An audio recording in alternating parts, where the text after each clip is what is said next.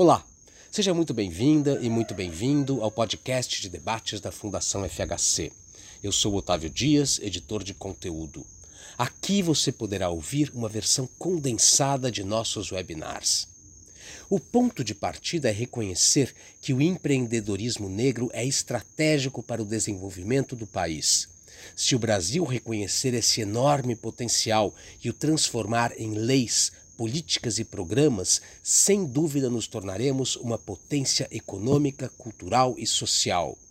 Disse a empresária Adriana Barbosa, fundadora da Feira Preta, maior evento de cultura e empreendedorismo da América Latina, na abertura do webinar Empreendedorismo Negro, Oportunidade ou Subemprego, realizada pela Fundação FHC em parceria com o Quebrando Tabu e o Humanitas 360.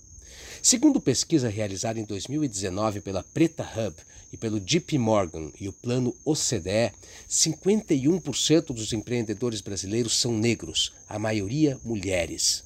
O evento também contou com as participações de Moisés Nascimento, chefe da área de tecnologia do Itaú Unibanco, da jornalista Cris Guterres como moderadora e de Preto Zezé, presidente da Central Única das Favelas.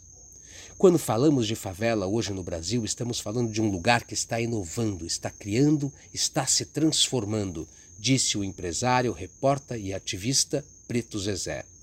Vale lembrar que o conteúdo completo de todos os nossos eventos está disponível no nosso site fundacalfhc.org.br. Você também pode nos seguir nas redes sociais Facebook, Instagram, YouTube, LinkedIn e Twitter. Eu fico por aqui. Até a próxima!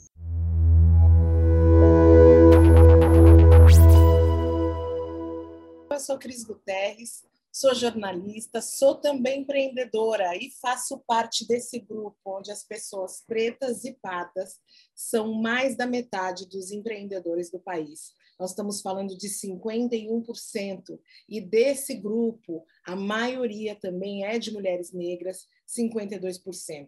Nós estamos falando de uma parte que é extremamente significativa de empresárias e empresários que priorizam outros negros quando vão fazer estabelecer as suas relações de negócio e acreditam numa articulação dos seus produtos com a sua cultura.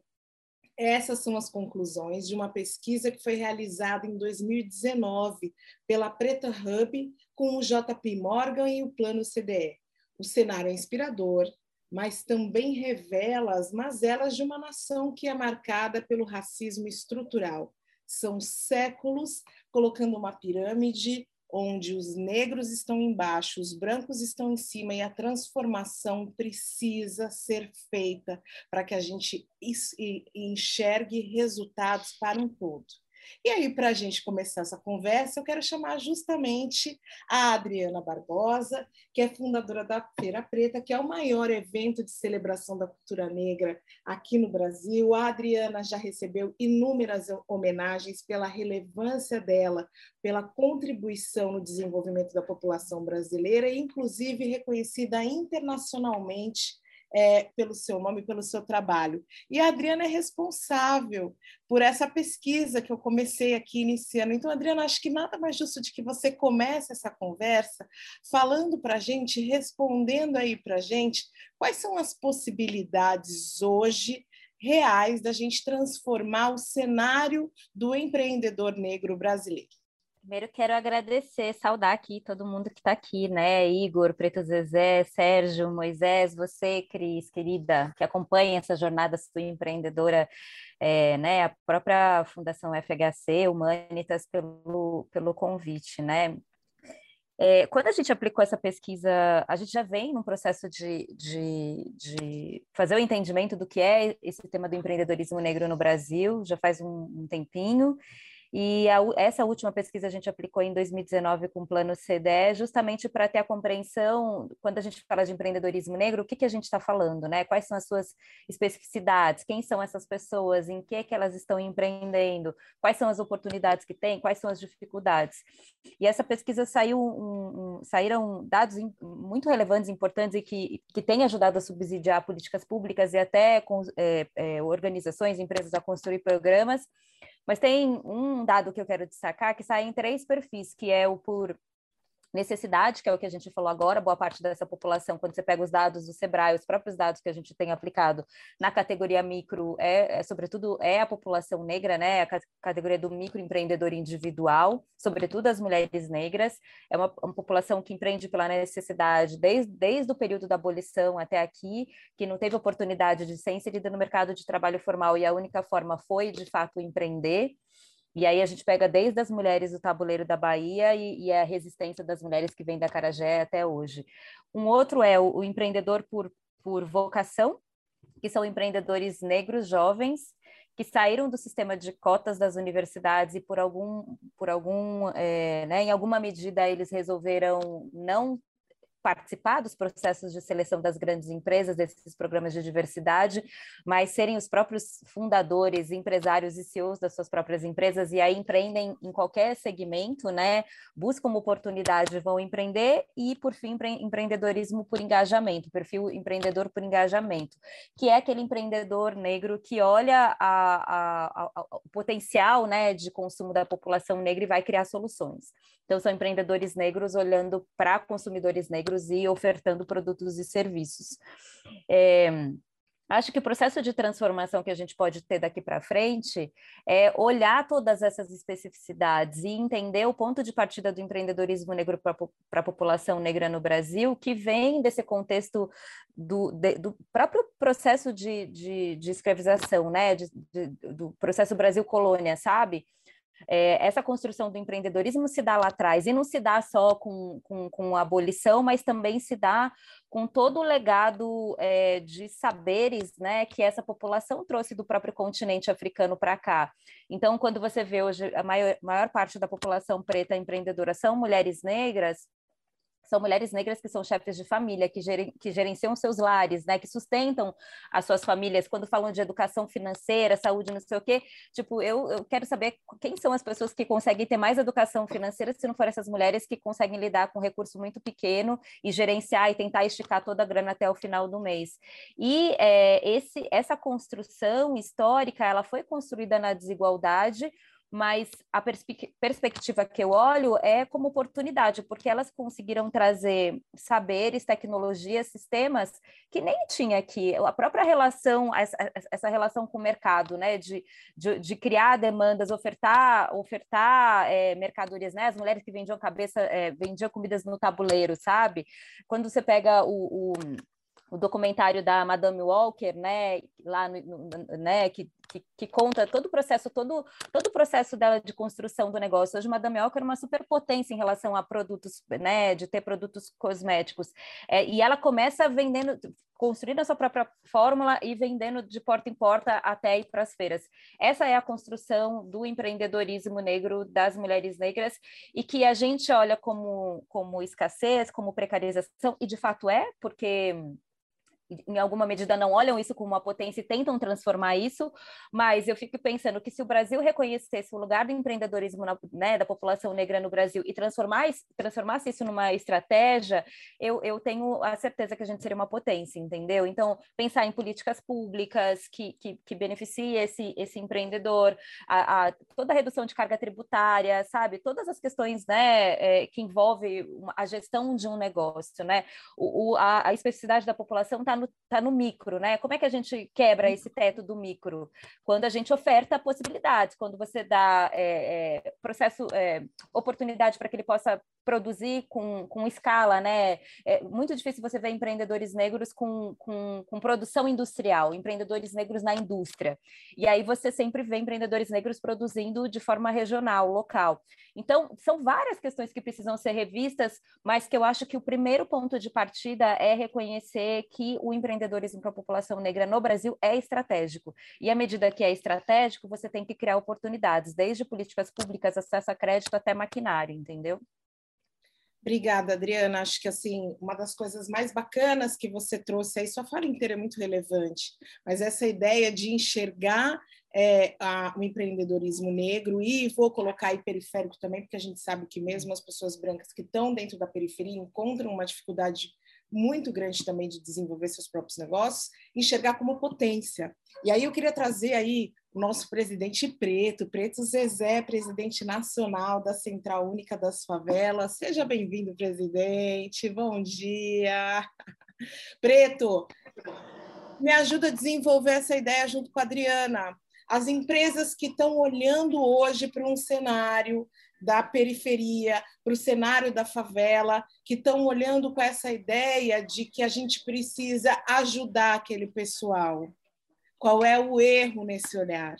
Traz isso para a gente. Eu penso que o primeiro erro é, que se comete quando se olha isso é reduzir as favelas, né, a população negra, a uma perspectiva de carência e não de potência. Eu acho que é o primeiro ponto. O segundo ponto é que muitas vezes as ideias pensadas, os conceitos criados, agora estão criando o ESG, todos esses conceitos, na prática, nós já estamos fazendo há muito tempo. Só que aí sempre acontece de alguém lá sistematiza o que nós estamos fazendo, olha o nosso território como um grande safari, nós como camundongos, ratos de laboratório, e aí eles vêm, realizam suas pesquisas e saem com os títulos e os conceitos criados como se fossem eles. E aí eu acho que perde uma coisa, porque nós não estamos falando de uma minoria, nós estamos falando de mais da metade da população, nós estamos falando de gente que põe 1,7 trilhões na economia, nós estamos falando das favelas que produzem 119 bilhões em poder de consumo. Então, não estou falando só de um lugar de falta, de desigualdade, de tragédia, de problema. Nós estamos falando de um lugar que está inovando, que está criando. Se fala de empreendedorismo hoje, mas a gente já se vira há muito tempo, antes do conceito existir. Então, é preciso é, entender que nós também, a nossa forma, dentro da nossa dinâmica, no favelês, como a gente fala na CUFA, nós estamos produzindo também conhecimento, estratégia e dinâmicas próprias de lidar com a economia em que nós produzimos muita riqueza, mas infelizmente hoje ainda usufruímos muito pouco da riqueza que nós produzimos. E a gente pode partir para ações práticas. É, você tem aí com a CUFA muitas parcerias Dá para a gente falar de algumas parcerias que demonstram é, essa sua fala? Por exemplo, nós temos é, 220 agências de passagem aérea vendidas só em favela. Favela vai voando. É uma empresa que vende passagem aérea só em favela. Então, as grandes empresas, a Gol, TAM, Azul, essas empresas todas são nossas sócias. E elas sabem, inclusive, o poder de consumo, mesmo numa situação de crise, a queda foi menor do que no mercado normal, no mercado fora da favela digamos assim. E hoje a gente está em parceria, hoje a, a Favela Road, que hoje é dirigida pelo Celso Ataíde, que é a, a, a Favela Road, ela é parceira nossa para garantir nossa receita, já que os negócios envolvidos entre a CUFA e a Favela Road são, são negócios em que o, o, o, o lucro é compartilhado. Essas parcerias com essas empresas mostram para nós que, além de ser produtor de riqueza, nós também temos capacidade de fazer gestão. Então, as empresas estão começando a perceber isso, e as empresas não vêm só vender um produto, serviço ou uma marca, ela vem dialogar desde a concepção, desde a gestão, desde a governança e até é, é, a possibilidade de ser sócio da favela. Então, para nós, isso é um novo patamar, um novo paradigma de negociação. Agora eu vou trazer para é, conversar um pouco mais o Moisés Nascimento. O Moisés trabalha no Itaú Unibanco, é formado em administração de empresas pela PUC de Minas Gerais, fez mestrado em gestão de sistemas de informação é, na Flórida e é líder de transformação digital do Itaú Social, que trabalha na melhoria da educação pública brasileira e embaixador de diversidade e inclusão no Itaú Unibanco. Moisés, queria te chamar para você, para a gente começar a falar de uma parte que eu gosto muito no empreendedorismo, que é falar de dinheiro. Claro que a Adriana e o Zezé já trouxeram aí, inclusive, o potencial da população preta. O Zezé falou bem, 1,7 trilhões circulando na mão é, da população negra. A Adriana é, não faz muito tempo também participou de uma outra pesquisa onde eles descobriram que, se não me engano, me corrija, Adriana, se eu estiver errada, na mão dos empreendedores negros circulam quase 300 milhões de reais e eu queria que você trouxesse para a gente esse panorama desse universo financeiro. Obrigado, Cris. É um prazer estar aqui com vocês. Oi, Adriana. Oi, Preto Zezé. É um prazer estar aqui no painel com vocês também. É, eu, vou, eu vou falar um pouquinho sobre essa questão do dinheiro e eu vou conectar um pouquinho com a minha história pessoal. Né? Eu também comecei lá na adolescência como um desses empreendedores. Né? A minha primeira venture foi vender laranja na feira com o meu cunhado. Meu pai sempre foi um empreendedor, né? um comerciante, foi camelô. E a maior diferença que eu vejo entre aquele Brasil né, de 30 anos atrás e este Brasil de agora é que naquele momento ali é, a gente não tinha muito acesso, vindo de vulnerabilidade, a essa potência, né, a esse dinheiro que resulta nessa potência que Preto Zezé fala. Então, essa questão desse ecossistema econômico inclusivo, ele é chave para a transformação do Brasil do futuro, seja do ponto de vista da digitalização da economia, seja do ponto de vista de empoderar né, esses empreendedores a trabalharem num ecossistema mais inclusivo, de maior dignidade, com mais acesso ao dinheiro, ao crédito, a essas redes de produção de riqueza. Então, é, é super importante a gente estar aqui lembrando de que essa combinação né, do, do, do primeiro, do segundo do terceiro setor da economia, nessa formação de um ecossistema que inclua e dê empoderamento e poder, por exemplo, de crédito, de recurso a essa população que até então é, era basicamente é, é, excluída né, deste processo financeiro. Então, aqui dentro do Itaú, a gente trabalha não só no empoderamento e representatividade das minorias, né, e principalmente aqui olhando diversidade de gênero, né, onde a mulher negra tem uma grande interseccionalidade dentro deste processo, mas a gente trabalha também criando parcerias e parcerias é, que visam é, a gente a, a fornecer maior é, capacidade de acesso a crédito e de acesso a um sistema financeiro mais é, elaborado. Tanto que a gente, recentemente, né, fechamos aí com o Preto Zezé, dentro da CUFA, um piloto né, que está rodando em Rio, São Paulo e Fortaleza, aonde a gente oferece, oferece tanto o IT, que é o nosso banco digital, que é mais é, dedicado a essa inclusão financeira de todas as parcelas da população, tanto na parcela de microcrédito, que impulsiona esse empreendedorismo é, negro dentro do ecossistema brasileiro, porque a gente sabe né, que, que é o negro,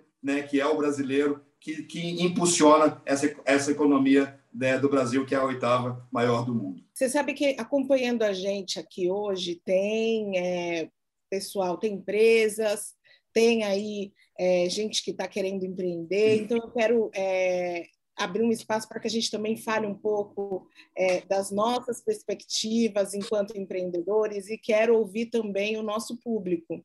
E a gente tem um vídeo aí é, que a gente recebeu que é da Geni Vanessa. Giovana, vou pedir para você colocar o vídeo é, para a gente acompanhar as perguntas da Geni, que eu acho que vai dar uma sequência bacana aqui na nossa conversa. Meu nome é Geni Vanessa, eu tenho 39 anos, faço parte da Casa Teresa, cooperativa. É, aqui a gente trabalha com costura, bordados, crochê, fazemos vários produtos. E essa cooperativa é na onde abriu uma porta, não só para mim, mas como para várias cooperadas que se encontra hoje se encontra fora do sistema prisional. Gostaria de fazer uma pergunta porque eu tenho dúvida. Como que eu faço para mim se organizar financeiramente? A segunda pergunta, eu gostaria de ter umas dicas para mim divulgar o nosso próprio produtos. A terceira pergunta é: qual é o melhor caminho para buscar investidores e parceiros? É, são três perguntas, a gente vai dividir, mas eu queria muito começar falando dessa questão dos investidores e parceiros. A nossa, olha a realidade e o nosso compromisso aqui, porque a Geni acabou de sair do sistema prisional, está participando de um programa que tenta promover a transformação da vida dela e que, como resultado, é uma transformação da sociedade, porque é importante que ela entre é, novamente, né? Porque o impacto dessa mulher para ela, para a família e para a comunidade dela, do desenvolvimento dela é imenso. E aí, dentro dessa realidade dela, como é que ela vai ter acesso a parceiros e a investidores para desenvolver as ideias dela? Desculpa, como é que é o nome dela mesmo? Desculpa. Geni Vanessa. Geni Vanessa. Geni Vanessa. Geni, é, a gente aqui de dentro do Banco Itaú, né, a gente tem uma série de iniciativas é, que visam né, focar aí nessas parcerias né, para a gente poder conseguir incluir e dar capacidade, capacidades melhores de investimento. A gente tem né, tanto os nossos produtos digitais que são focados aí em empreendedores como você, como também temos várias parcerias aqui dentro do nosso processo de ESG, né, de sustentabilidade social e governamental, várias ações que visam aí a gente ajudar. É, a gente tem uma parceria grande com a IRME, né, que é o Instituto Rede Mulher Empreendedora, onde a gente faz capacitação é, especialmente né, bem focados em mulheres vulneráveis, como LGBT, ex-presidiárias como você, mulheres negras, pessoas acima de 50 anos, onde a gente faz um treinamento, uma capacitação né, dessas mulheres em, em, negociação, em atitude empreendedora, em como reconhecer e, e, e, e trazer esses recursos para você. A gente tem dentro também desses processos né, o nosso IT, nosso banco digital, que faz inclusão financeira, e temos também aí várias ah, etapas aí dentro de microcrédito. Então, eu, eu te recomendaria aí a gente trabalhar né, dentro aqui com o nosso time né, de, de, de sustentabilidade e, e empreendedorismo e, a, e, orientação financeira. E a gente tem vários desses, desses caminhos aqui dentro que você pode seguir. Ô Moisés, e como é que, uma, como é que é, as meninas que estão junto com a Geni, porque a Geni representa um grupo aí de pessoas que estão com essa mesma dúvida, como é que a gente chega é, no Itaú? Primeiro que a gente acha que esse lugar não é para nós, porque já tem uma porta lá dentro do banco que apita toda vez que a gente quer entrar, né? Exatamente isso, assim. E uma outra questão também que eu acho muito importante da gente falar aqui que vai até além da dúvida da Vani, é como é que a gente, em que momento a gente vai sair do microcrédito para a população negra e a gente vai passar a falar de crédito, porque tudo bem, nós estamos falando sim de empreendedores que estão começando com necessidade, mas a gente precisa é, sair dos investimentos que começam ali com quatro dígitos. Vamos avançar. Como? Eu queria que você falasse um pouquinho disso. É, eu, eu, costumo dizer que é, pequenas ações bem, bem tomadas colocam aí em movimento é, grandes mudanças e grandes transformações. Né? A gente trabalha sempre aqui dentro do Itaú de forma a criar né, mais inclusão e mais capacidade nesse sistema financeiro. É, dentro desse processo que, que a gente está discutindo aqui, né, o, o banco né, reconhecendo a sua responsabilidade social, ética, aqui, é, tanto, de, tanto fomentando diversidade e inclusão dentro do nosso, da nossa empresa, para que, quanto mais a gente incluir pessoas dentro do nosso ecossistema aqui de, de colaboradores, melhor a gente vai conseguir entender e refletir essas necessidades de todas as parcelas da população. Então, a gente está bem consciente né, do nosso papel neste desenho de futuro, mas a gente entende que ele passa por criar uma maior representatividade. Né? Eu sou o segundo diretor negro né, aqui dentro do Itaú, então a gente está trabalhando nessa representatividade e à medida que a gente traz mais e mais colaboradores trabalhando nessas iniciativas, a gente começa a conseguir é, afetar melhor né, microcrédito, né, que eu acho que é um ponto que você fez, e o crédito, né, como é que eu fomento essas, essas empresas, esses ecossistemas de inovação. Aqui dentro do Itaú, dentro da área de empreendedorismo e orientação financeira, ali parte do nosso ESG, nós temos aqui o time com onde a Hebe Vale, o Rafael Constâncio tocam essas iniciativas. Nos últimos 12 meses, nós já afetamos mais de 75 mil empreendedores aqui no Brasil, incluindo né, várias empresas e várias startups é, de mulheres empreendedoras principalmente no norte e no nordeste do Brasil. Então, a gente está é, caminhando né, a passos aqui, é, evoluindo a cada dia. É, Para a gente é super importante, e por isso que eu carrego essa bandeira tão forte de aumentar a, a diversidade de gênero e racial dentro dos níveis de gerência aqui da empresa, para que a gente possa refletir ainda melhor essas necessidades da nossa população.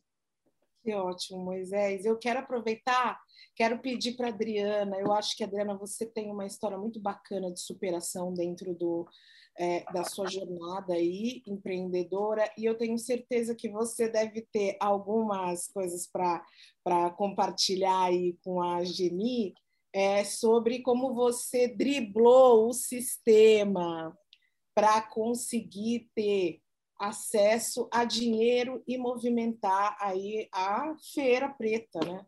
Como que foi? A gente consegue dar uma resumida para contar para a Jenny, porque eu também não quero, Adriana, que a gente conte para ela uma história que possa parecer que foi fácil, porque eu te conheço há muitos anos e eu sei que não foi nada fácil. O reflexo que a gente tem hoje, a feira completa 20 anos. É, e as pessoas falam, ah, puxa, mas a feira está nadando de dinheiro, tem muitas margens, não sei o que. Assim, de fato, hoje tem, tá mais tranquilo, mas ainda não está favorável, entendeu? Mas foi uma caminhada, uma longa caminhada de duas décadas, né? E lá atrás, quando a gente começou, era um processo de de mostrar para as empresas que do quanto que a, que a população negra ela, ela tem potencial de consumo, né? A feira surgiu numa época de políticas públicas, ações afirmativas de igualdade racial, a revista Raça bombando, né, trazendo essa, essa possibilidade da população negra não só pela ótica dos direitos civis, mas dessa possibilidade de consumo, muitos grupos culturais coletivos, racionais bombando na MTV, e, e, naquele momento, para mim, era muito claro que, puxa, como assim? Tanta coisa acontecendo, tá bombando, como assim as empresas não vão olhar para isso? Como assim, né? E na verdade não, assim, era um movimento muito de comunidade. Nós negros estávamos nos sentindo muito bem, a gente estava prosperando, mas isso era uma, uma visão muito interna da comunidade negra e não externa, né? A sociedade não via, era, um, era de fato um tabu, sabe? É, passados 20 anos, você tem hoje né, as empresas desejando falar, ter pessoas negras dentro do contexto, representatividade na, na publicidade. Tem um outro cenário, mas esse cenário ele foi construído é, por muitas mãos e, historicamente, o movimento negro contribuiu muito para isso, movimento negro de forma organizada, né? desde Frente Negra Brasileira, MNU, vários movimentos politizados até a força da, da, dos coletivos de cultura também foi importante para que a gente pudesse é, se reconhecer como negro. Acho que a grande transformação que aconteceu foi que a população negra começa a se autodeclarar negra, né? A gente fala, é, eu, eu quero essa roupa, eu quero esse cabelo, eu vou passar pelo processo de, de transição capilar. Eu, quando o IBGE bate na nossa porta, a gente se, se declara negro quando isso acontece, acontece uma questão que é, bom, à medida que eu me vejo, eu quero eu quero procurar produtos que tenham a ver com a minha especificidade. Eu quero consumir é, produtos para o meu cabelo que não sejam produtos para domar os cachos ou shampoo para cabelos rebeldes. Eu quero uma comunicação mais assertiva. Então, o mercado começa a se modificar olhando esse potencial de empoderamento da população negra. É, e, e, isso vai, vai abrindo possibilidades. E a feira vai, vai costurando todas essas histórias à medida desses avanços. Então, não foi só a Feira Preta, né? Teve um movimento articulado, construído pelo movimento negro para que a gente pudesse estar aqui agora. Não existiria essa conversa hoje se não fosse toda, esse, toda essa bagagem histórica que foi construída. E, ela, é, e como é parte de um contexto de mudança de cultura, a mudança de cultura não é assim, tipo, não, levou anos e anos. Era primeiro ano, ah, vamos patrocinar a Feira Preta? Não. Segundo ano, não. Terceiro ano, não. A gente foi conseguir ter uma marca de fato assinando a Feira Preta quando a feira já tinha mais de oito anos. Antes, até então, era tudo que a gente ia lá cavucando recursos nossos, que a gente produzia, o próprio empreendedor pagava, o público pagava. E hoje a relação com as marcas é diferente, ainda assim, eu não vou falar que, que, que tal, a gente está no melhor dos mundos, porque eu acho que ainda tem muita questão é, em as empresas olharem a perspectiva racial, não só pelo, pela ótica da diversidade, do empoderamento, da representatividade, mas também pela ótica da proporcionalidade. A gente não está falando de um nicho, né? A gente não está falando, ah, é um nicho. Não, não é um nicho de mercado, a gente está falando de, um, de uma maioria populacional, né? Que não é minoria, não é, né? Pode ser grupos minori minorizados, mas ela é uma maioria populacional. Essa população ela consome, ela produz, entendeu? Então, o que eu posso dizer para ela é que assim, é, vai ter que ralar muito para poder conseguir chegar num, num estágio. Ocorre que dentro desse guarda-chuva de diversidade tem muitas causas que hoje elas estão sendo percebidas e, e, e a, eu acho que a transformação que a gente precisa fazer, quando a gente fala da questão racial dentro do contexto corporativo, fala pela, a gente falou lá atrás pela filantropia, a gente agora fala pelo investimento social privado e a gente começa a falar de SD. Massa, assim, né? Sob a ótica da responsabilidade social mas tem que chegar no momento que a gente vai falar sobre a ótica também do business, da oportunidade comercial que essa população gera, não só pela, pela perspectiva de um aporte social, entendeu? Da área de sustentabilidade, não, a parte de business mesmo, como é que a gente vai fazer negócios com a população negra, né? Aí quando a gente chegar nesse estágio de negócios, né, não só pela ótica da responsabilidade social, eu acho que a gente vai avançar cada vez mais. Adriana, eu queria que você falasse um pouquinho é, também para as meninas que estão aí assistindo a gente, que, estão, que são é, atendidas pela Humanitas, de como que você se sentiu quando, em alguns momentos, você achou que não ia dar certo, porque elas estão vivendo justamente esse momento de começar, às vezes não dá certo, às vezes a gente quer desistir. É, queria que você falasse um pouco posso dizer que vira e mexe passa isso pela minha cabeça, assim, o desejo de falar, mano, vou jogar toalha, não tô aguentando.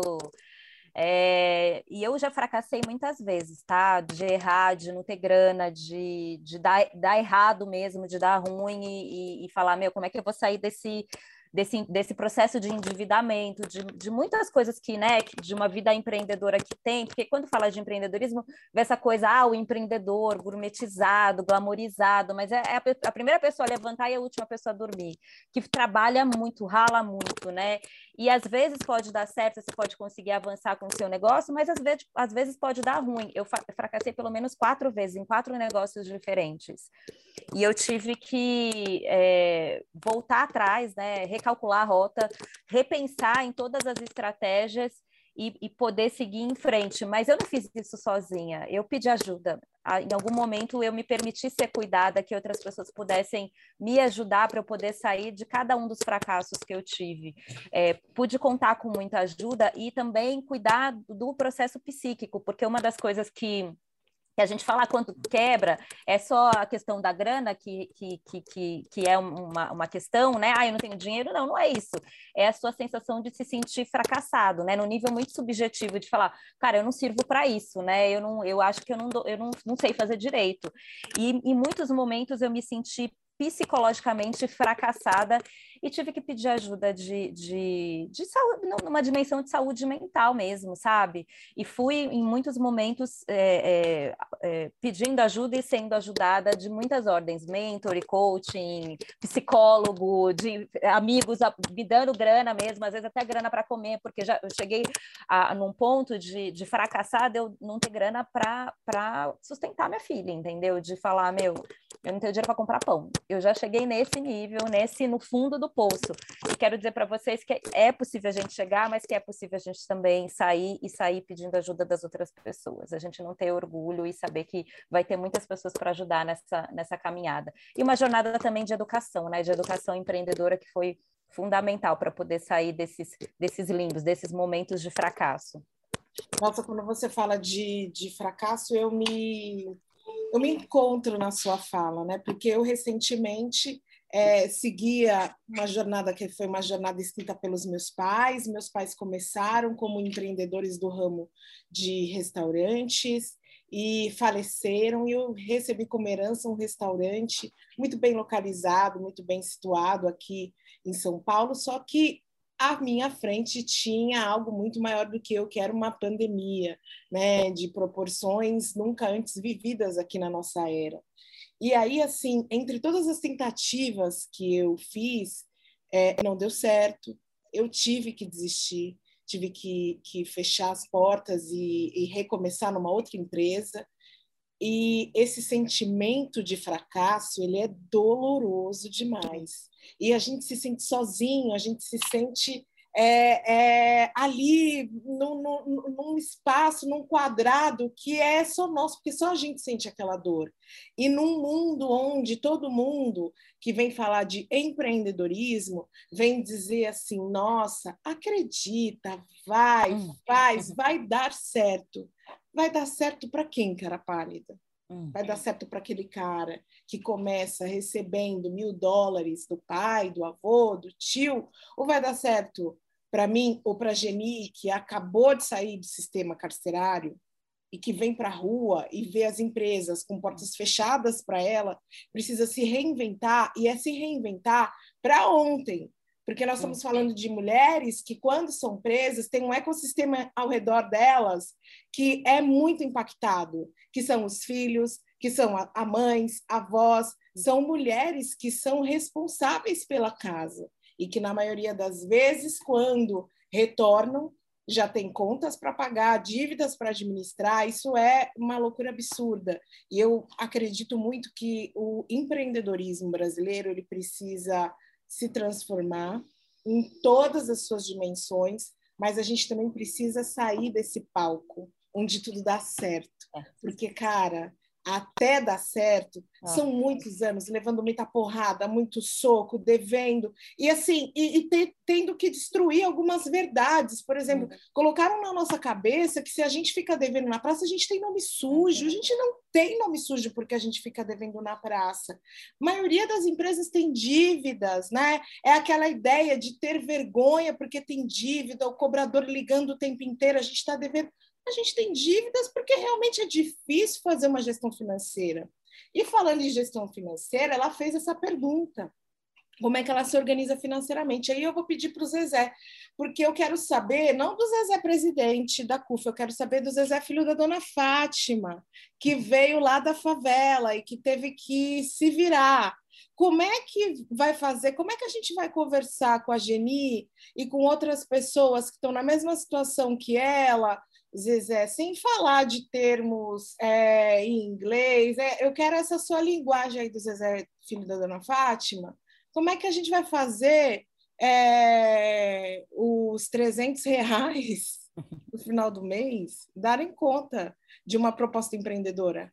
É um desafio porque as pessoas têm a ideia de que o empreendedorismo é um passeio no parque, é um, é uma, um ponto de fada, e muitas vezes as pessoas não vê esse lado desafiador, como a nossa amiga Geni aí, que bem-vinda à liberdade, minha irmã, mas a gente sabe que a mulher na estrada agora, né, e que as condições aqui fora são mais favoráveis para fazer a pessoa retornar do que sobreviver aqui fora. E eu fico muito preocupado também, Cris, com o olhar que as pessoas falam, que parece que empreender é uma coisa muito fácil para a gente, né? E não é. é. As pessoas, inclusive, não levam em conta as questões de falta de garantias, de proteção social, né, de um trabalho decente, com salário digno. Então, eu, eu fico aqui a pensar que tem dois movimentos importantes. Né? A gente, inclusive, está começando, já que falei de população carcerária, nós estamos começando em São Paulo um projeto que a gente já tem no Rio, chamado Recomeço, em uma das nossas empresas, que é a Favela Log, que é de logística, que é com ex-egresso ex, é, do sistema penitenciário e a gente está começando em São Paulo agora também, na, no Paraisópolis. E a gente fica refletindo quantas pessoas saem desacreditadas aqui dentro do sistema. É, tem aí um déficit que acontece quando você vai, que uma, a parte da sua vida é suprimida.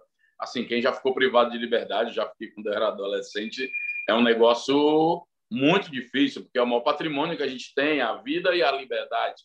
Quando você vem disso, você já vem numa dose de desacreditar. Daí eu estou numa condição que eu preciso primeiro acreditar em mim. Eu preciso resgatar a crença de que é possível eu virar um jogo.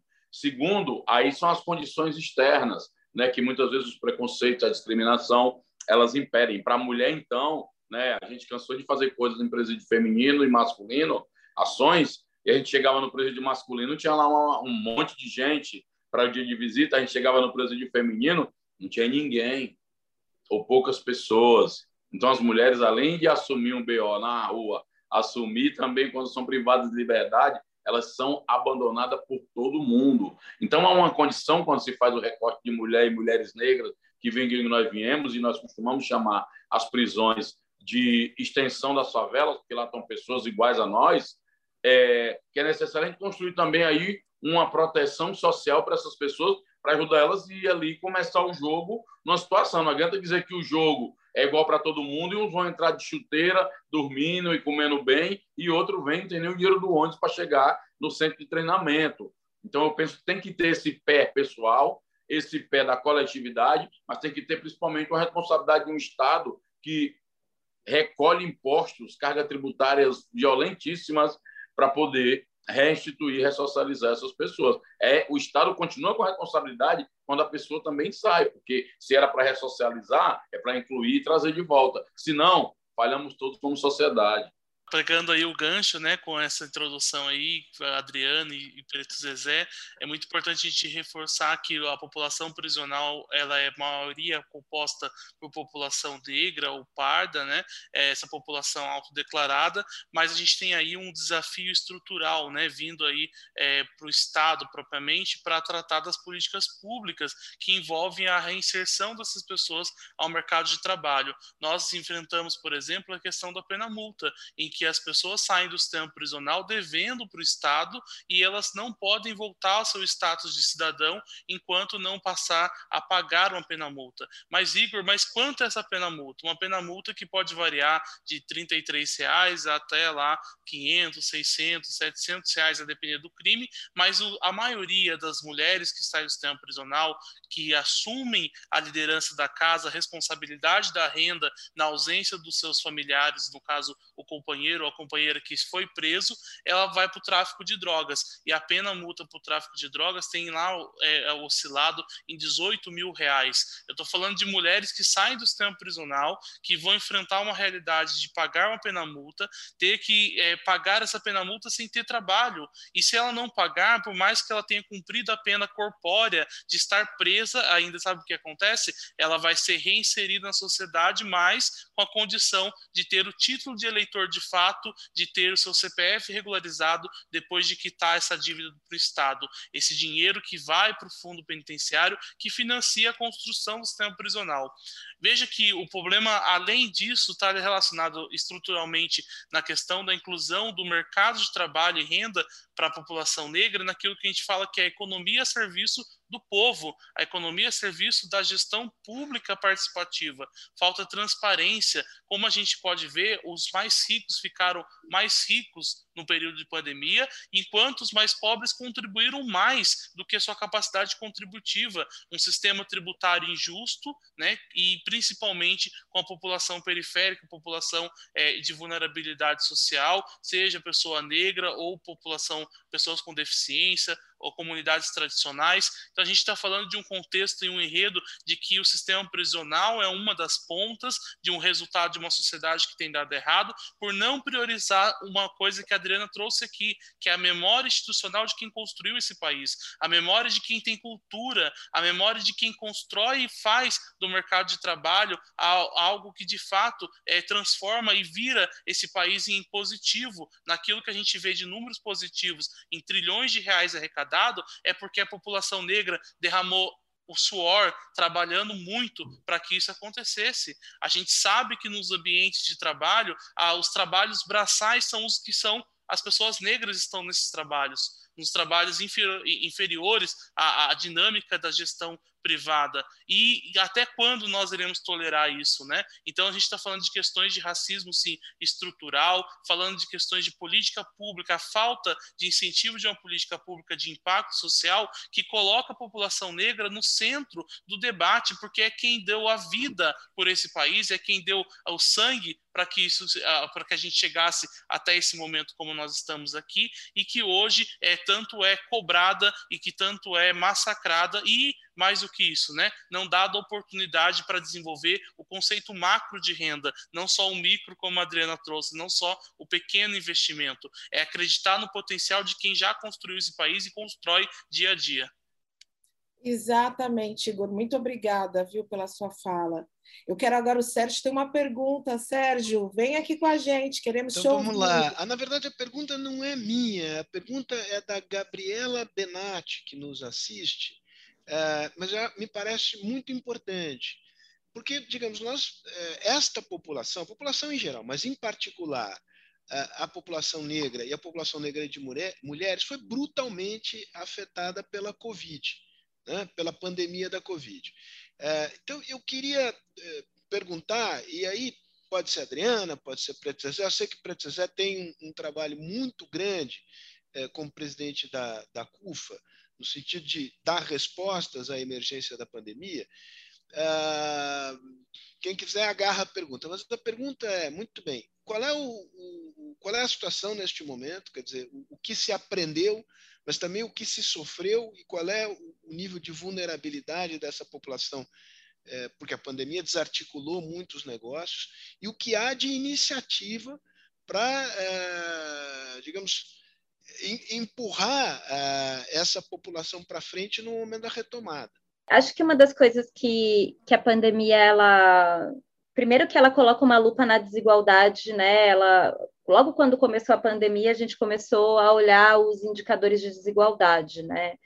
E aí, desigualdade desde o acesso à saúde, é, SUS, é, desigualdade em relação à educação, de principalmente jovens negros que não conseguiram estudar pelo contexto da, da internet, a questão de desemprego, os negócios sendo fechados. Então, e, e quando olhava né, o perfil das pessoas que foram acometidas, boa parte né, de população negra.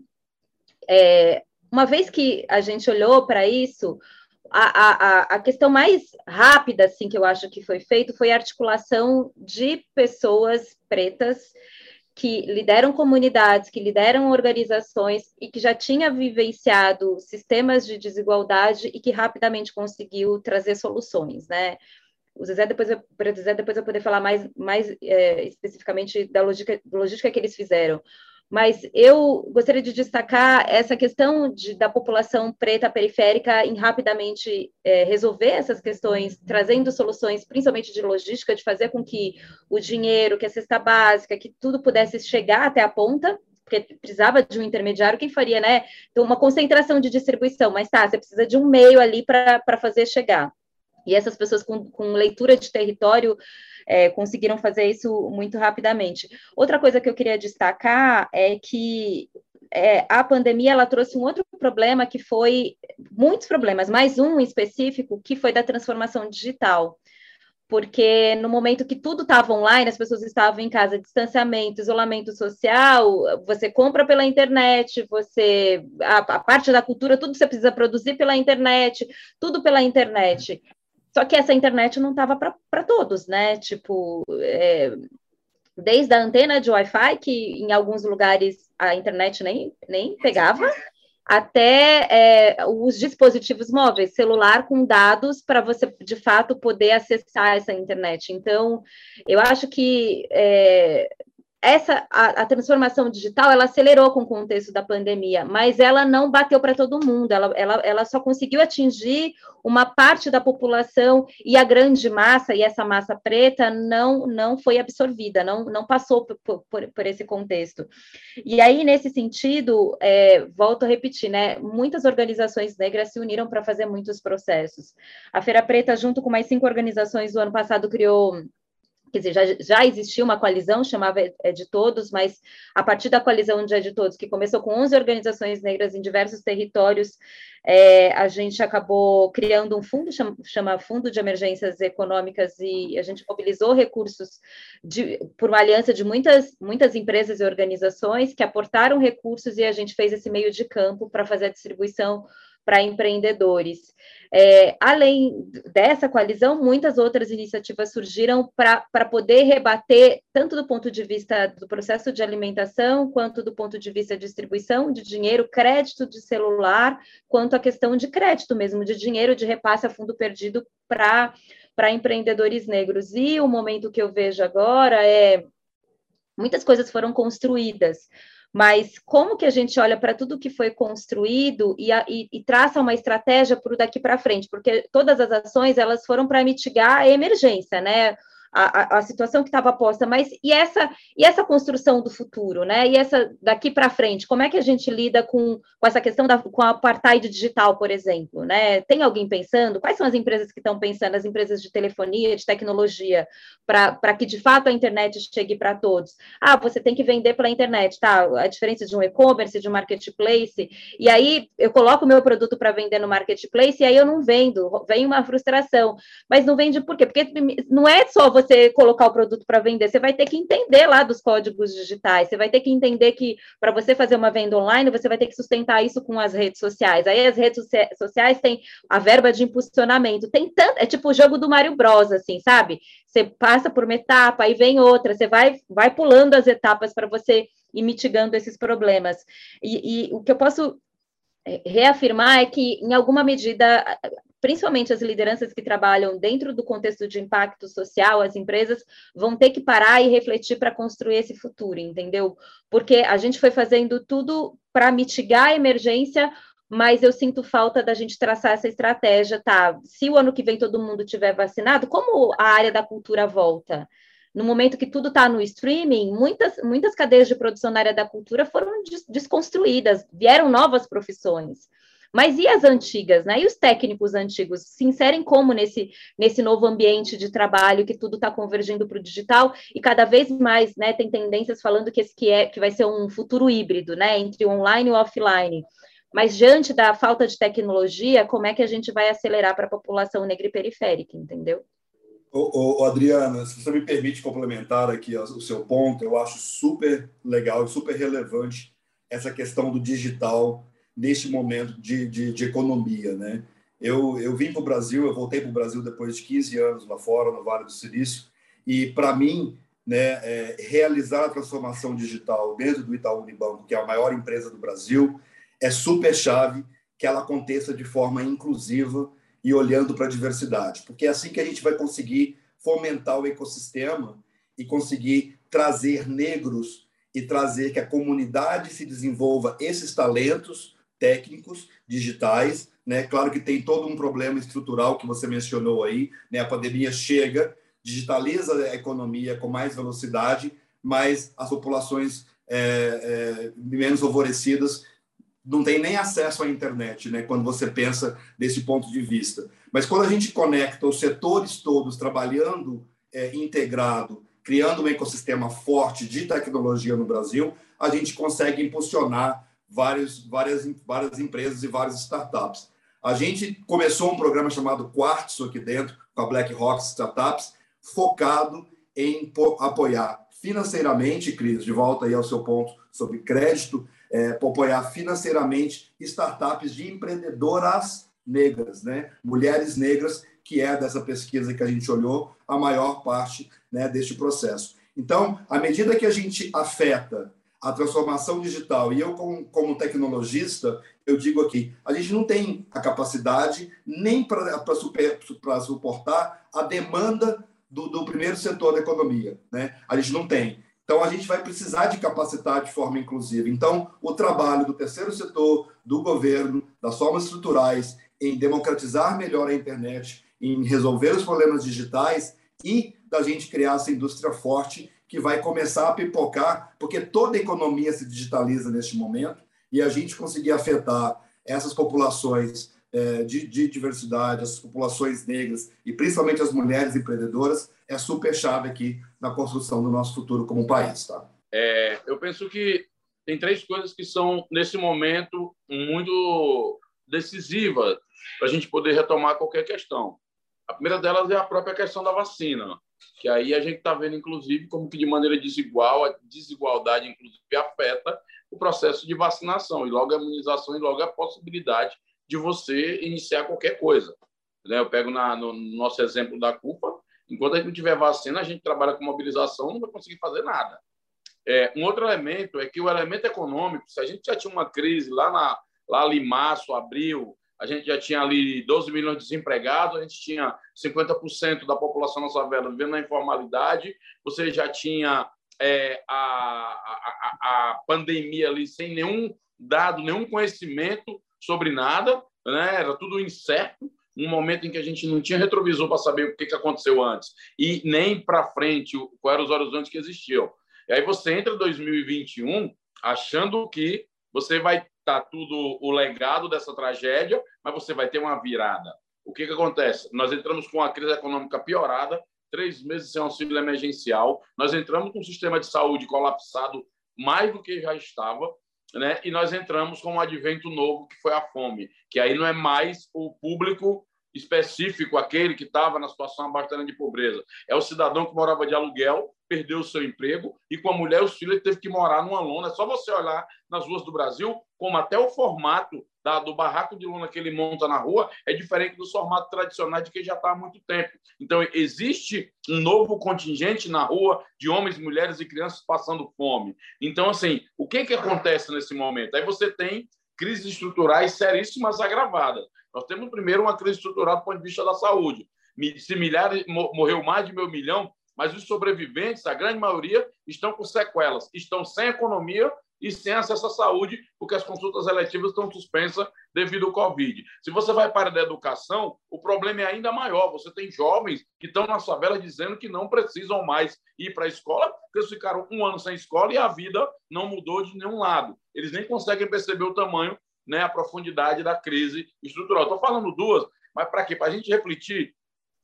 Que, e aí a gente conseguiu, começou a constatar alguns indicadores de coisas para nós. A tecnologia é um indicador fundamental. A gente fez uma distribuição para a mãe da favela de mais de 500 mil chips. E aplicando as pesquisas, que a gente viu que as mães muitas vezes tinham celular, mas não tinham os dados, a gente já começou a ver que, a partir desse acesso aos dados, 30% dela já estão desenvolvendo algum tipo de negócio dentro da favela, seja vender bolo, seja ir pintar uma unha, fazer um, um corte de cabelo com horário marcado, vender um produto, para é, é, divulgar uma marca, um serviço. Então, há uma pista aí. Como é que nós vamos democratizar? Agora nós estamos produzindo, botando internet Wi-Fi em várias favelas do Brasil. Só você ter ideia, na Rocinha, é, por mês nós estamos tendo um fluxo de 40 mil pessoas no internet de qualidade, que vai a fibra ótica para lá e abre a antena o sinal aberto. E, a, e esse, esse, essa internet ela se autofinancia porque os anúncios pagam a qualidade da internet de fibra ótica. E isso viabiliza toda uma gama de negócios, de comunicação, de conexões, de interlocução, extremamente importante para um momento que eu acredito que a gente não tem mais como voltar, que é a inclusão nesse mundo digital maluco aqui, que eu acho que vai ser uma ferramenta muito importante para os momentos vindouros. Tem muitas coisas ainda acontecendo, daria um outro debate. Mas, apesar de tudo que está acontecendo de ruim, eu vejo muita coisa positiva e forte acontecendo nesse momento. Essa discussão está maravilhosa. E... Mas é, eu acho que agora é um momento importante para a gente dar uma retomada no início, que é, eu acreditava que não era necessário, mas ainda é muito necessário. A gente está online no Facebook e a gente está recebendo muitas mensagens, tem numa tentativa de invalidar essa nossa conversa, dizendo que nós estamos aqui nos fazendo de vítimas, é, promovendo um racismo ao contrário, porque a meritocracia é o que tem valor e que basta a gente estudar e se é, empenhar que a gente consegue. Aí eu queria começar, eu quero que os três falem um pouquinho disso, mas eu queria muito ouvir o Moisés, porque o Moisés é esse homem negro que vem dos Estados Unidos, que alcançou espaços que onde há muito poucos de nós chegasse, chegou, né? Então, Moisés, foi só estudar? Não, foi igual a Adriana falou no início ali, foi levar muito tombo e começar do zero várias vezes, né? É, de novo, eu falei lá no início e eu repito, né, Cris? A gente é, parte. Por que é importante um ecossistema inclusivo financeiro, né? Por que é importante um ecossistema inclusivo né, de empreendedorismo? Porque, na verdade, quando a gente nasce né, em famílias vulneráveis, igual eu nasci, é, fui o primeiro da minha família a formar em educação superior, a, a gente não tem aquela rede, né, aquela rede de informação, aquela rede de oportunidades que é tão forte. Por isso que o trabalho da Adriana Barbosa e do Preto Zezé é tão chave no nosso país, né? Porque a gente é, tem aquela síndrome do impostor, é, nasce o tempo todo, fica o tempo todo achando: será que eu pertenço? Será que eu mereço? Né? Todas essas perguntas sempre vêm à nossa mente e ainda vem na minha mente mesmo hoje. Então, é, existe aí um, um, grau de esforço, né, quase que sobre-humano, se eu contar né, a minha, o meu início lá atrás, né, eu falei no início, né, eu comecei vendendo laranja, trabalhei em oficina mecânica, fui borracheiro, fiz de tudo um pouco até conseguir entrar em tecnologia através de muito suor, de muito esforço.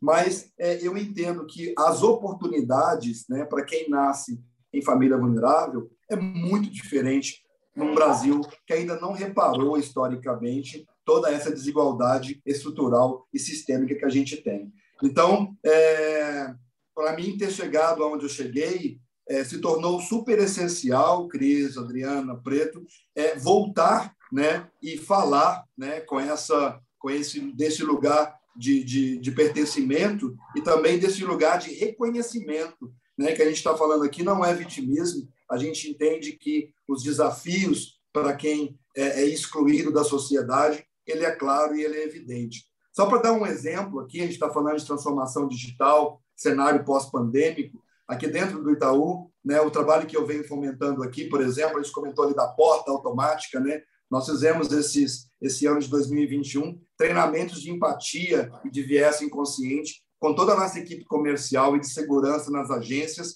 para começar a, a, a, a, resolver aquele problema básico de entrar na porta né, do estabelecimento estrutural que nunca foi feito para a gente. Então, é desse lugar que eu que eu parabenizo. Assim que eu cheguei no Brasil, a primeira pessoa que eu fui procurar para conhecer foi a Adriana, ela se lembra, eu fui lá visitar a sede dela, é, porque a Feira Preta é algo que me, me, me, me incentiva muito, né? porque é, eu venho de uma família de camelôs, meu pai foi camelô, eu fui camelô, então a gente entende que é essa oportunidade de ter uma, uma possibilidade de entrar no ecossistema que te suporte, ele é essencial naqueles momentos que a Adriana falou agora há pouco, da derrota, da falha, né, da, da, da, daquela vontade de desanimar, de olhar para o lado e não ter alguém que vai te ajudar e que vai te suportar. Por isso que esse trabalho dos setores aí em, em, em é tão, é tão chave para esse futuro Brasil, que tem que ser digital, que tem que ser competitivo,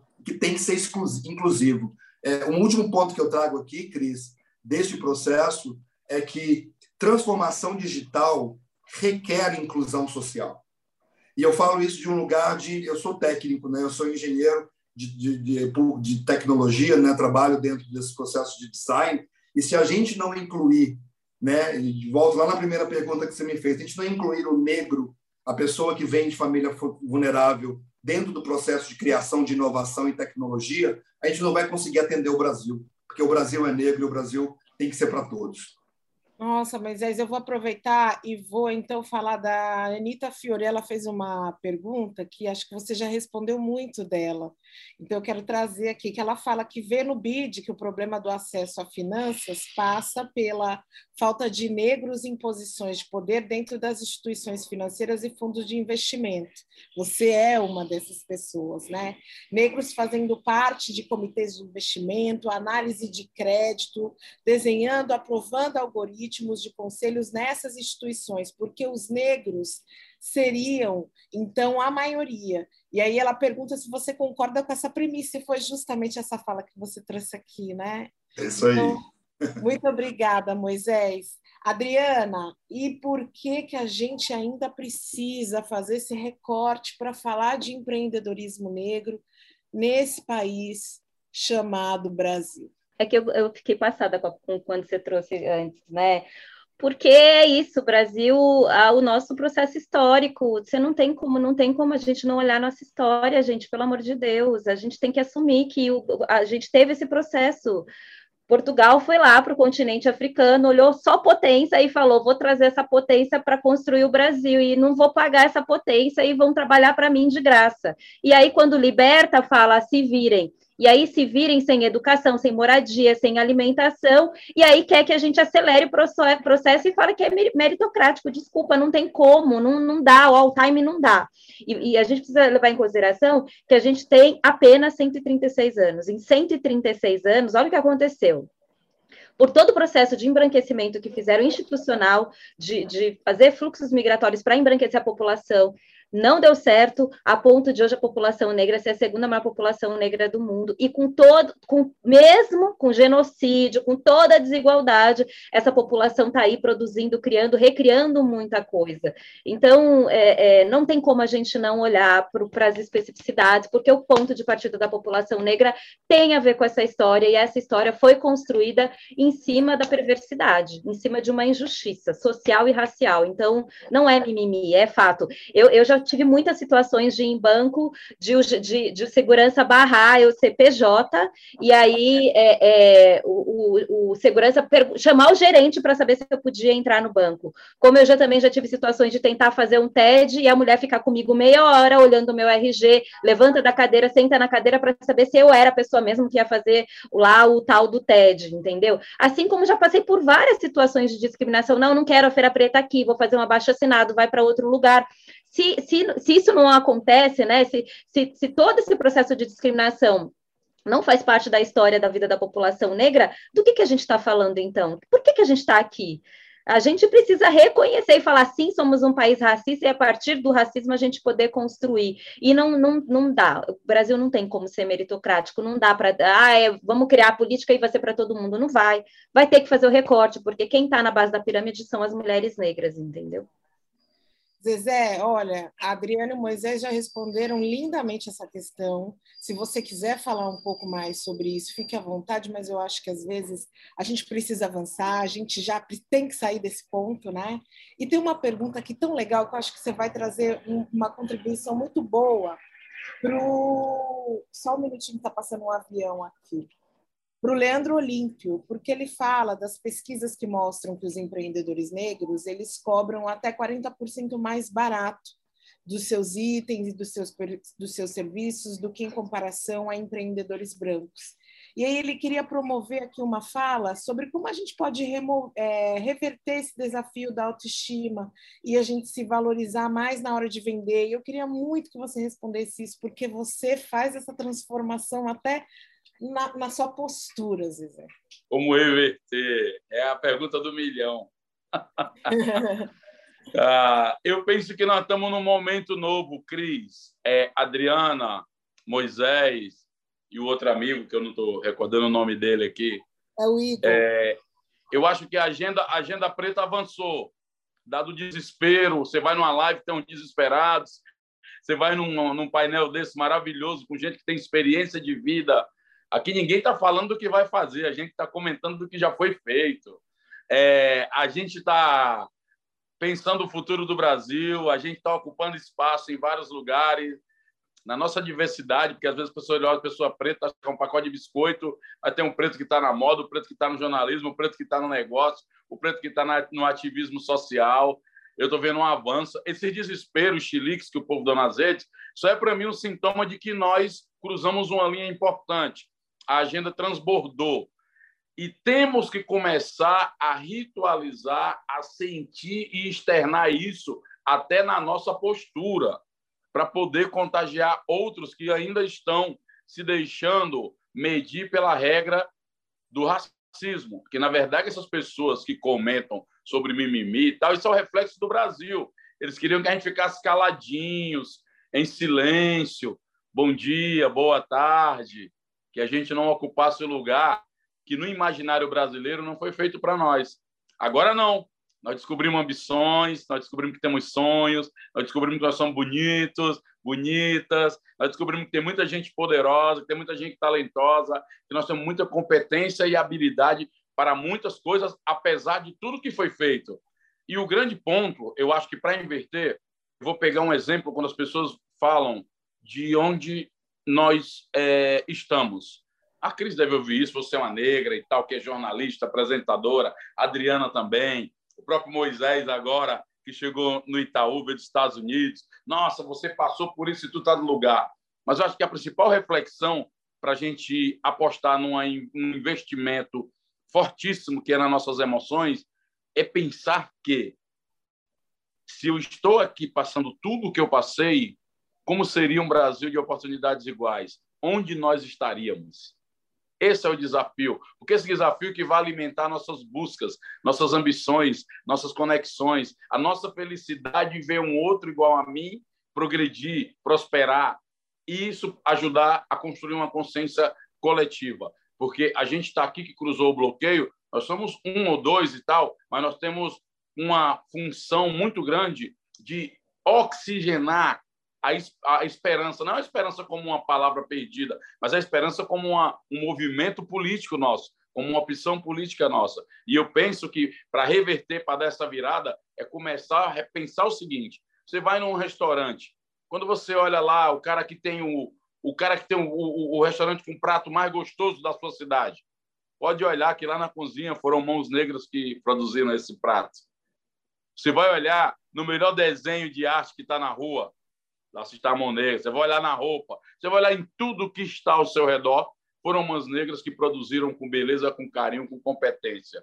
Se é verdade isso, chegou a hora da gente sair de da parede, de trás do balcão, botar a cara e ser protagonista da nossa própria história e nunca mais coadjuvante do nosso próprio destino. Eu achei uma pergunta extremamente interessante. A gente precisa falar sobre isso de dessa desigualdade da precificação dos produtos entre brancos e negros.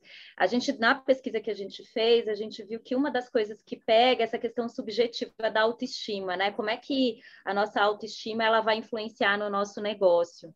Isso vale para o mercado de trabalho, né? Que chamam de síndrome do impostor, da impostora, né? Como serve também para o empreendedor. E eu acho que a gente precisa começar a falar de negros e dinheiro e não existe rivalidade. Tem até uma música dos Racionais, né? Que negros e dinheiro são rivais. É, a gente precisa falar sobre isso, porque de forma transgeracional, a gente foi educado a não acumular dinheiro, né? A viver na escassez, a ter o dinheiro lá mirradinho para pagar as contas, aquela coisa sofrida. E quando, tanto que tem muitos negros que ascendem, a gente até fala, não, essas pessoas ascenderam, é capitalista, não, sabe? A gente precisa começar a trazer isso para a pauta. Não é à toa que tem tantas iniciativas ligadas à educação financeira, né? Umbutu, Grana Preta, a própria Nath Finanças, o próprio Condzilla, a gente até fez um painel com ele, ele falava, fala sobre essa questão do dinheiro. A juventude tem trazido isso como uma pauta. E como é que isso a gente também reflete nos nossos negócios? E eu posso afirmar que sim, a gente vai ter que trazer psicólogos, profissionais da saúde mental, para a gente poder lidar com as nossas crenças limitantes em relação a ter acesso a dinheiro. Não é o outro que precifica o meu produto, né? Porque é isso, quando chega para um produto, ah, mas ah, é 100, não, mas se eu te pagar 80, se eu te pagar 50, não, e a pessoa acaba aceitando. E tipo, não, é você que coloca o preço no seu produto. Isso vem com técnica, com educação, com saúde, com gestão financeira, mas sobretudo vem com, com a nossa, com as nossas subjetividades em saber que sim, a gente pode. Se a gente quiser, a gente pode acumular dinheiro. Não é um tabu, não é pecado, entendeu? Não é pecado.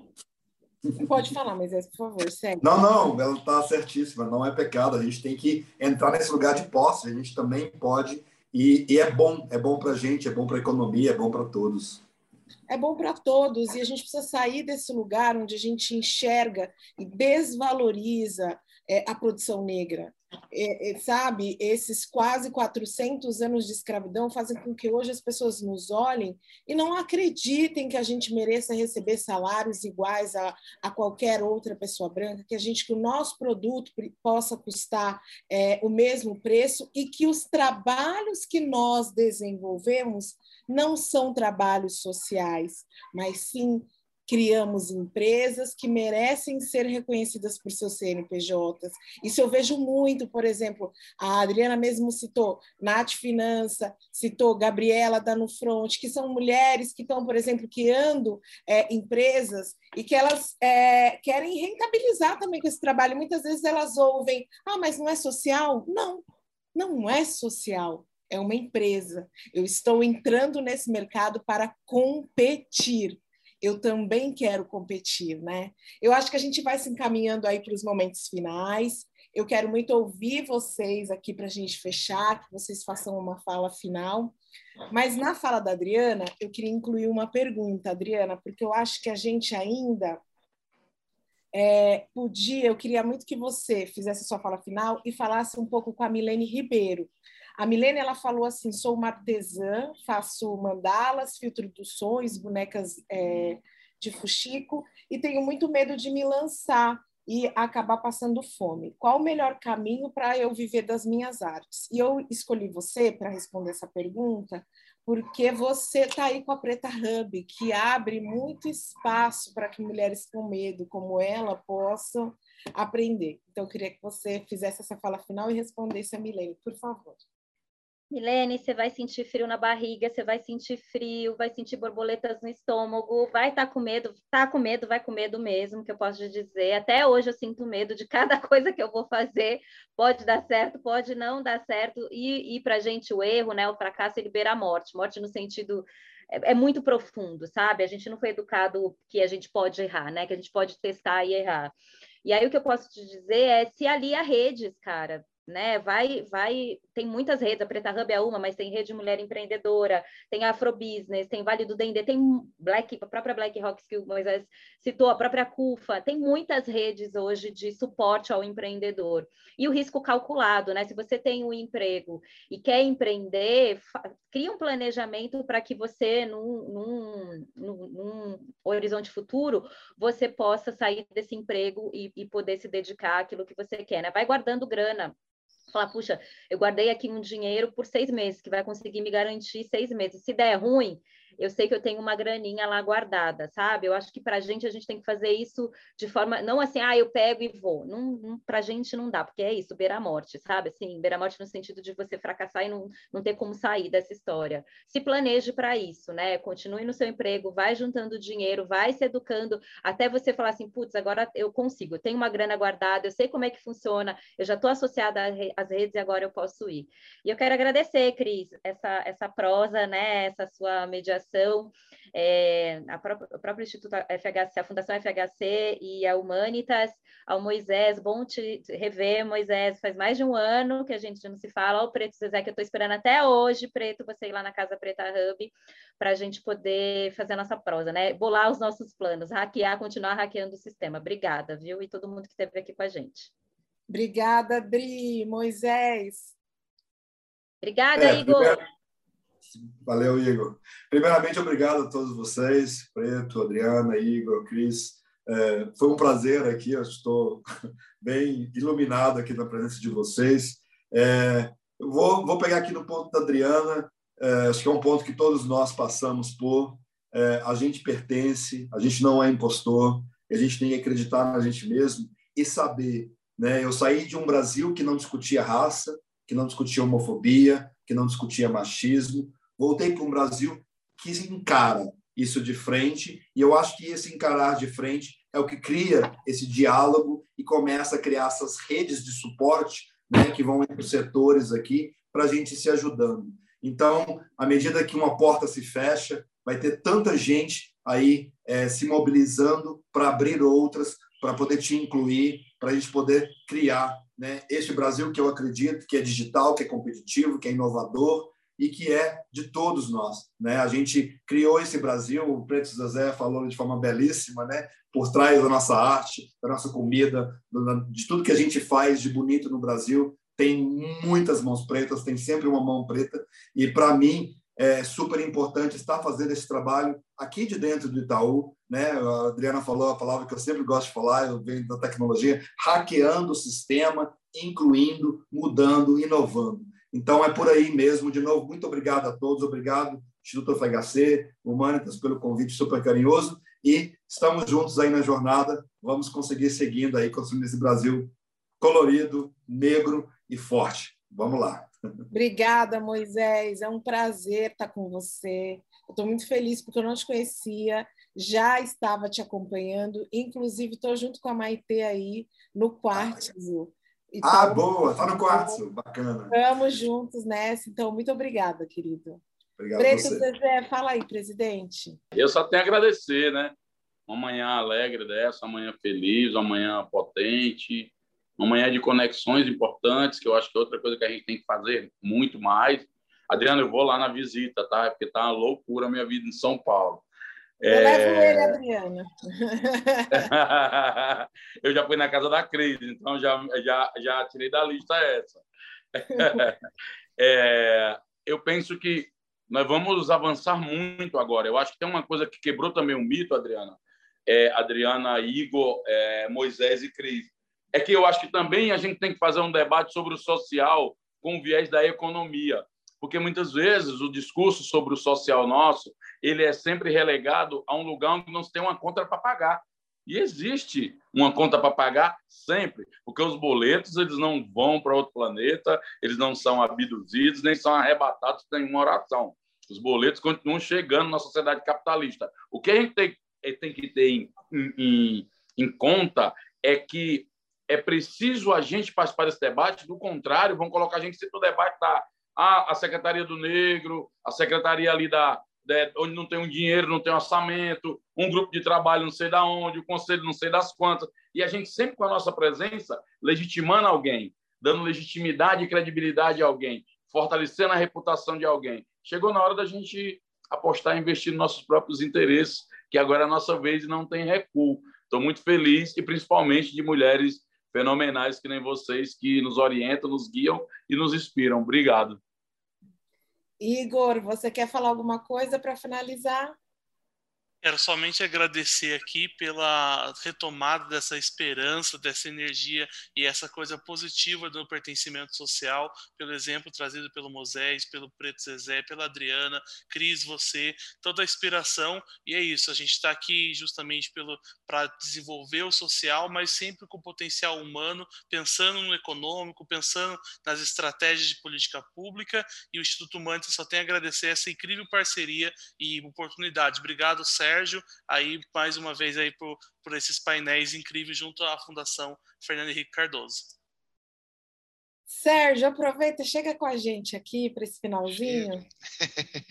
Chego com o maior prazer, assim, realmente, assim, de, de, de coração. Foi é, muito legal, é, mais assistir do que propriamente participar. Adorei essa, essa posição aqui de, de espectador é, tá difícil ficar animado no Brasil, né? Mas uma conversa como essa deixa a gente de fato animado, né? Eu, eu sou de um tempo, é, essas pessoas que fizeram as perguntas, os comentários críticos pelo Facebook, é, parece uma espécie de cegueira. Eu não sei se é cegueira deliberada ou se é uma cegueira inconsciente, né? Mas eu sou de um tempo, e não faz tanto tempo assim, em que nos anúncios de emprego tinha a famosa frase se dá preferência à pessoa de boa aparência, que era uma maneira sutil, mas entendida por todos, para dizer dá-se preferência a brancos no Brasil. Né? É, é, isto é, é existe ainda no Brasil? Existe, mas me parece que nós começamos a virar esta página. Né? É, e virando esta página aqui, com esse, desculpa o lugar comum, com o protagonismo de, de lideranças negras. Isso é fundamental, porque as pessoas precisam de modelos. Né? Nós, brancos, tivemos modelos de sucesso. Né? Isso é fundamental para a pessoa ter é, ambição na vida, estruturar a sua vida. Né? Então, as pessoas que estão aqui têm valor em si mesmas, têm valor pelo aquilo que realizam, e são valores também, têm valor porque são modelos inspiradores para a gente, a garotada negra, que diz: eu posso chegar lá também. Né? Agora, não há a menor dúvida que tem uma desigualdade de oportunidades no Brasil e que tem um corte racial imenso. Né? É, é, preciso que as pessoas, pessoas brancas como eu, né? eu não tenho nenhum problema de ser branco, mas eu não sou cego. Uma pessoa nascida como eu, uma família de classe média alta de São Paulo, de pais universitários, bem localizados nas suas profissões, toda uma rede de contatos no mundo, obviamente é, tem um, oportunidades muito maiores do que pessoas que nasceram numa comunidade, numa família é, de pessoas com menos instrução. É preciso nivelar o campo de jogo no Brasil. E para nivelar o campo de jogo no Brasil, dada a imensa desigualdade que se acumulou ao longo de séculos de história, precisa ter política afirmativa. Né? Não é mimimi, né? é uma política de democratização das oportunidades. O que é muito legal de ver é que isso deixou de ser um blá blá blá teórico para ser realidade, e uma realidade que tem aí como grandes impulsionadores gente como o Moisés, como o Preto Zezé e como a Adriana. E, para terminar, me dá a sensação de que a gente tem alguma chance de virar um país legal, é, mais democrático, mais inclusivo, sem perder essa coisa maravilhosa do Brasil, que é essa alegria é, que o Eduardo Janetti da Fonseca chama de alegria motivada, né? e que eu acho que tem uma, uma contribuição imensa dos negros a essa alegria imotivada uh, brasileira, que é uma marca do Brasil. Né? É, eu acho que isso não veio da Europa, eu acho que isso veio, uh, em particular, da África, e encontrou aqui uma mistura muito interessante. É, pega um cara, que termino, né?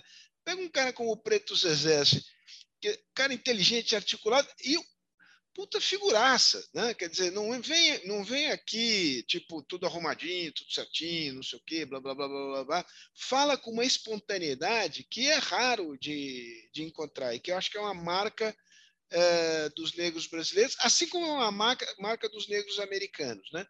Então, é, só tenho a agradecer aqui a Fundação Fernando Henrique Cardoso, fez isso com grande alegria e fará tantas vezes quanto vocês quiserem. É isso. Beijos ah, e abraços. Obrigada, Sérgio. Eu quero, a mim resta agradecer a vocês, Moisés, Adriana, o Preto, o Igor aí representando a, a Humanitas, o Sérgio representando a Fundação, o pessoal do Quebrando Tabu. Mas eu ainda quero fazer uma fala final, porque eu estou aqui pensando na Geni Vanessa. Eu estou aqui pensando nas mulheres como a Geni, e eu não sei, Geni, se a gente conseguiu aqui, com a nossa linguagem, que muitas vezes parece um pouco rebuscada, que traz palavras de outro nível, te responder as suas perguntas. Mas você falou de gestão financeira e eu fiquei bem, bem pensativa para te dar uma dica final aí de tudo que eu aprendi na minha vida. Você precisa fazer o fundo foda-se da independência feminina. E é com palavrão mesmo porque você vai ganhar 10 reais, você vai pegar um real, dois reais, você vai pôr nesse fundo. Você vai ganhar 100, você vai pegar cinco reais e você vai pôr. E ele é o fundo, foda-se, porque na hora que tudo der errado, você vai falar, foda-se, eu preciso desse fundo. eu preciso. E você vai pedir ajuda, sem medo e sem vergonha. Porque eu só cheguei aonde eu cheguei pedindo muita ajuda. E se hoje eu pareço uma mulher que estou no topo, isso não é verdade, porque no topo estão outras jornalistas e que talvez elas não sejam negras, mas eu também sou essa menina que vinha ali da periferia de São Paulo com todas as dificuldades e que muitas vezes, assim como a Adriana, também não tinha dinheiro para pagar o ônibus. É pedindo ajuda. E acredite, não existe dinheirinho, existe dinheiro. Então, se você guardar 10, 20, 30 reais ele vai te ajudar lá na frente. Gente, muito obrigada por esse painel. Essas são uma das maravilhas de ser jornalista, é poder mediar conversas ricas e prazerosas como essa. Eu não sei se a gente pode terminar, vou aguardar aqui a orientação do pessoal. Podemos sair? O pessoal vai desligar? Você manda aqui, Cris, você manda. Olha só, você, gente. Você liga e desliga aqui. Que maravilha, porque eu não mando nem na minha casa, né? Depois que a gente Não, em casa é sempre mais difícil, é melhor tentar mandar no trabalho. Então, eu vejo vocês numa próxima edição. Obrigada, beijo.